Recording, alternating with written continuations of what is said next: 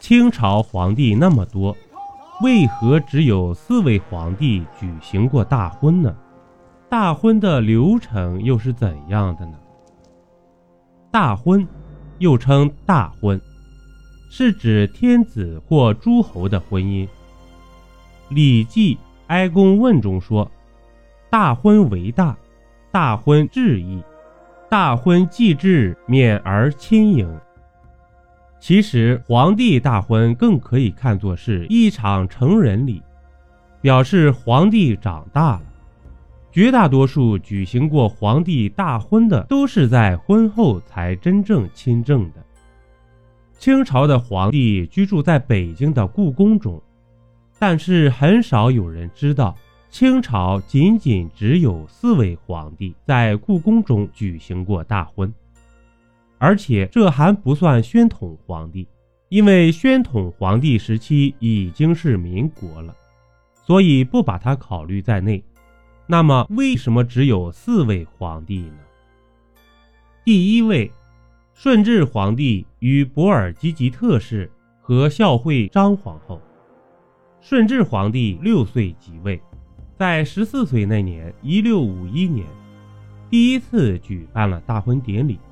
在顺治亲政以后，册封博尔济吉特氏为皇后。多尔衮死后，顺治就废掉皇后，降为侧妃。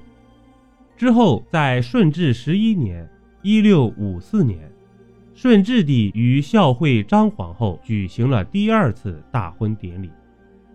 第二位，康熙皇帝与孝成仁皇后。康熙皇帝八岁登基。康熙四年（一六六五年），与孝成仁皇后举行大婚典礼。第三位，同治皇帝与孝哲义皇后。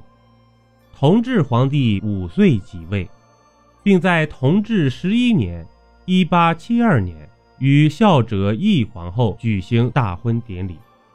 第四位，光绪皇帝与孝定景皇后。光绪皇帝即位时年仅四岁，在光绪十四年，光绪皇帝在紫禁城与孝定景皇后举行大婚典礼，这也是清王朝最后一个举办过大婚典礼的皇帝。倘若皇帝要在故宫中举行婚礼的话，则一定要在他登基之后。如果皇帝登基之前已经结婚了，那么，在登基之后，只会举办一个普通的仪式。清朝皇帝在选择配偶方面是十分慎重的。皇帝在大婚之前，每隔三年便会挑选一些青春靓丽的女孩进入宫中。与明朝不同，在清朝选秀女已经成为了比较规范的制度，它的选拔过程无比严格仔细。而且只能选满族二十四旗中的女孩。清朝政府要求，选秀女之时，二十四旗中的女孩如果到了年龄，都要参加。当时负责管理此事的是六部中的户部，户部不仅管理天下的财政，还管理天下人的户籍。户部通知二十四旗，朝廷要选秀女了。婚姻大事不可儿戏，民间的婚礼素来有三媒六证之说，不论是男方对女方，还是女方对男方，双方父母对待此事都是十分认真的。皇家的选择过程更严格，能够选上的女子屈指可数。如果第一轮的选拔没有选上，那么这些女孩子就不必进宫了。可以随便出嫁，那么如果第一轮选拔通过了呢？那也不能保证能来到皇帝的身边。第一轮通过的女孩只能作为记名秀女，还不够正式。她们可以嫁给众多亲王。如果此时皇帝不到成婚之年，那么她们就记名在户部等待复选。到了复选。经过更加严格的选拔，他们中有的成为了皇后，有的成为了妃子。光绪皇帝大婚之前，从选秀女开始就画了一个大婚图册，整个图册内容很多，光绪皇帝的整个成婚过程都画了出来。而选定了皇后之后，也不是说就住在宫中了，这还只是个前奏。被选上的女孩需要先在娘家等待皇家举行了仪式之后，才能再经过婚礼进入皇宫。光绪皇后那拉氏出神武门回娘家的时候，坐着皇宫的轿子。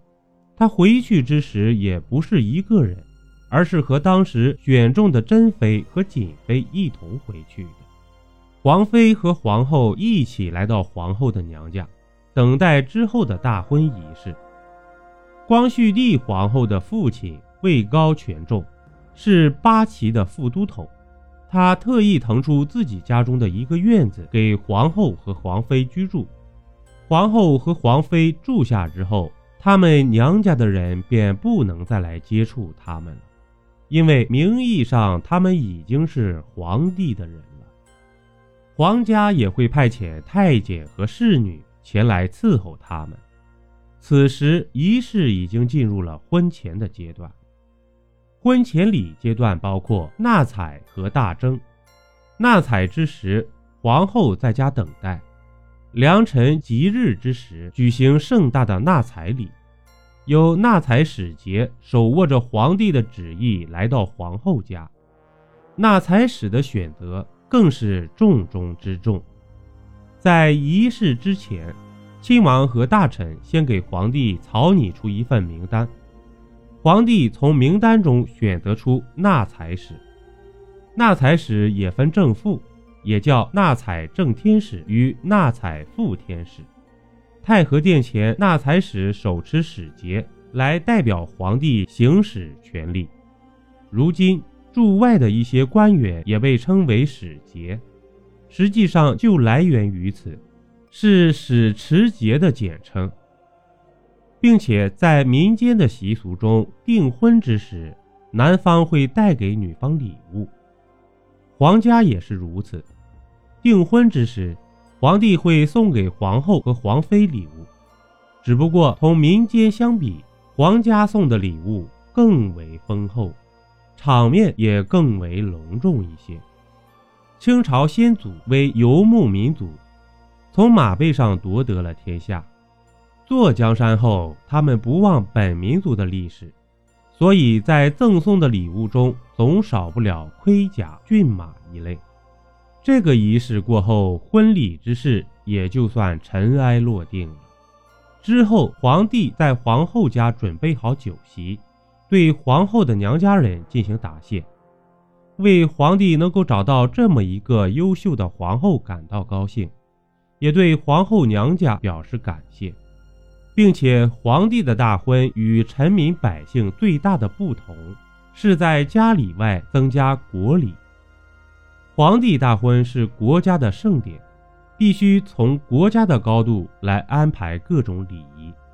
其中最重要的体现在于，婚成以后要向全国臣民发布诏书，以使天下皆知，这就是颁诏礼。诏书宣读完毕。捧诏官将诏书置于一朵金色祥云内，放入城楼。礼部司官跪接诏书，送至礼部衙署，设香案供奉，刊印颁行天下。主播像素星座专辑《中国民间故事》已上线，欢迎您收听、订阅、点赞、评论。本集播讲完毕，点个关注，订阅一下哦，下集我们不见不散。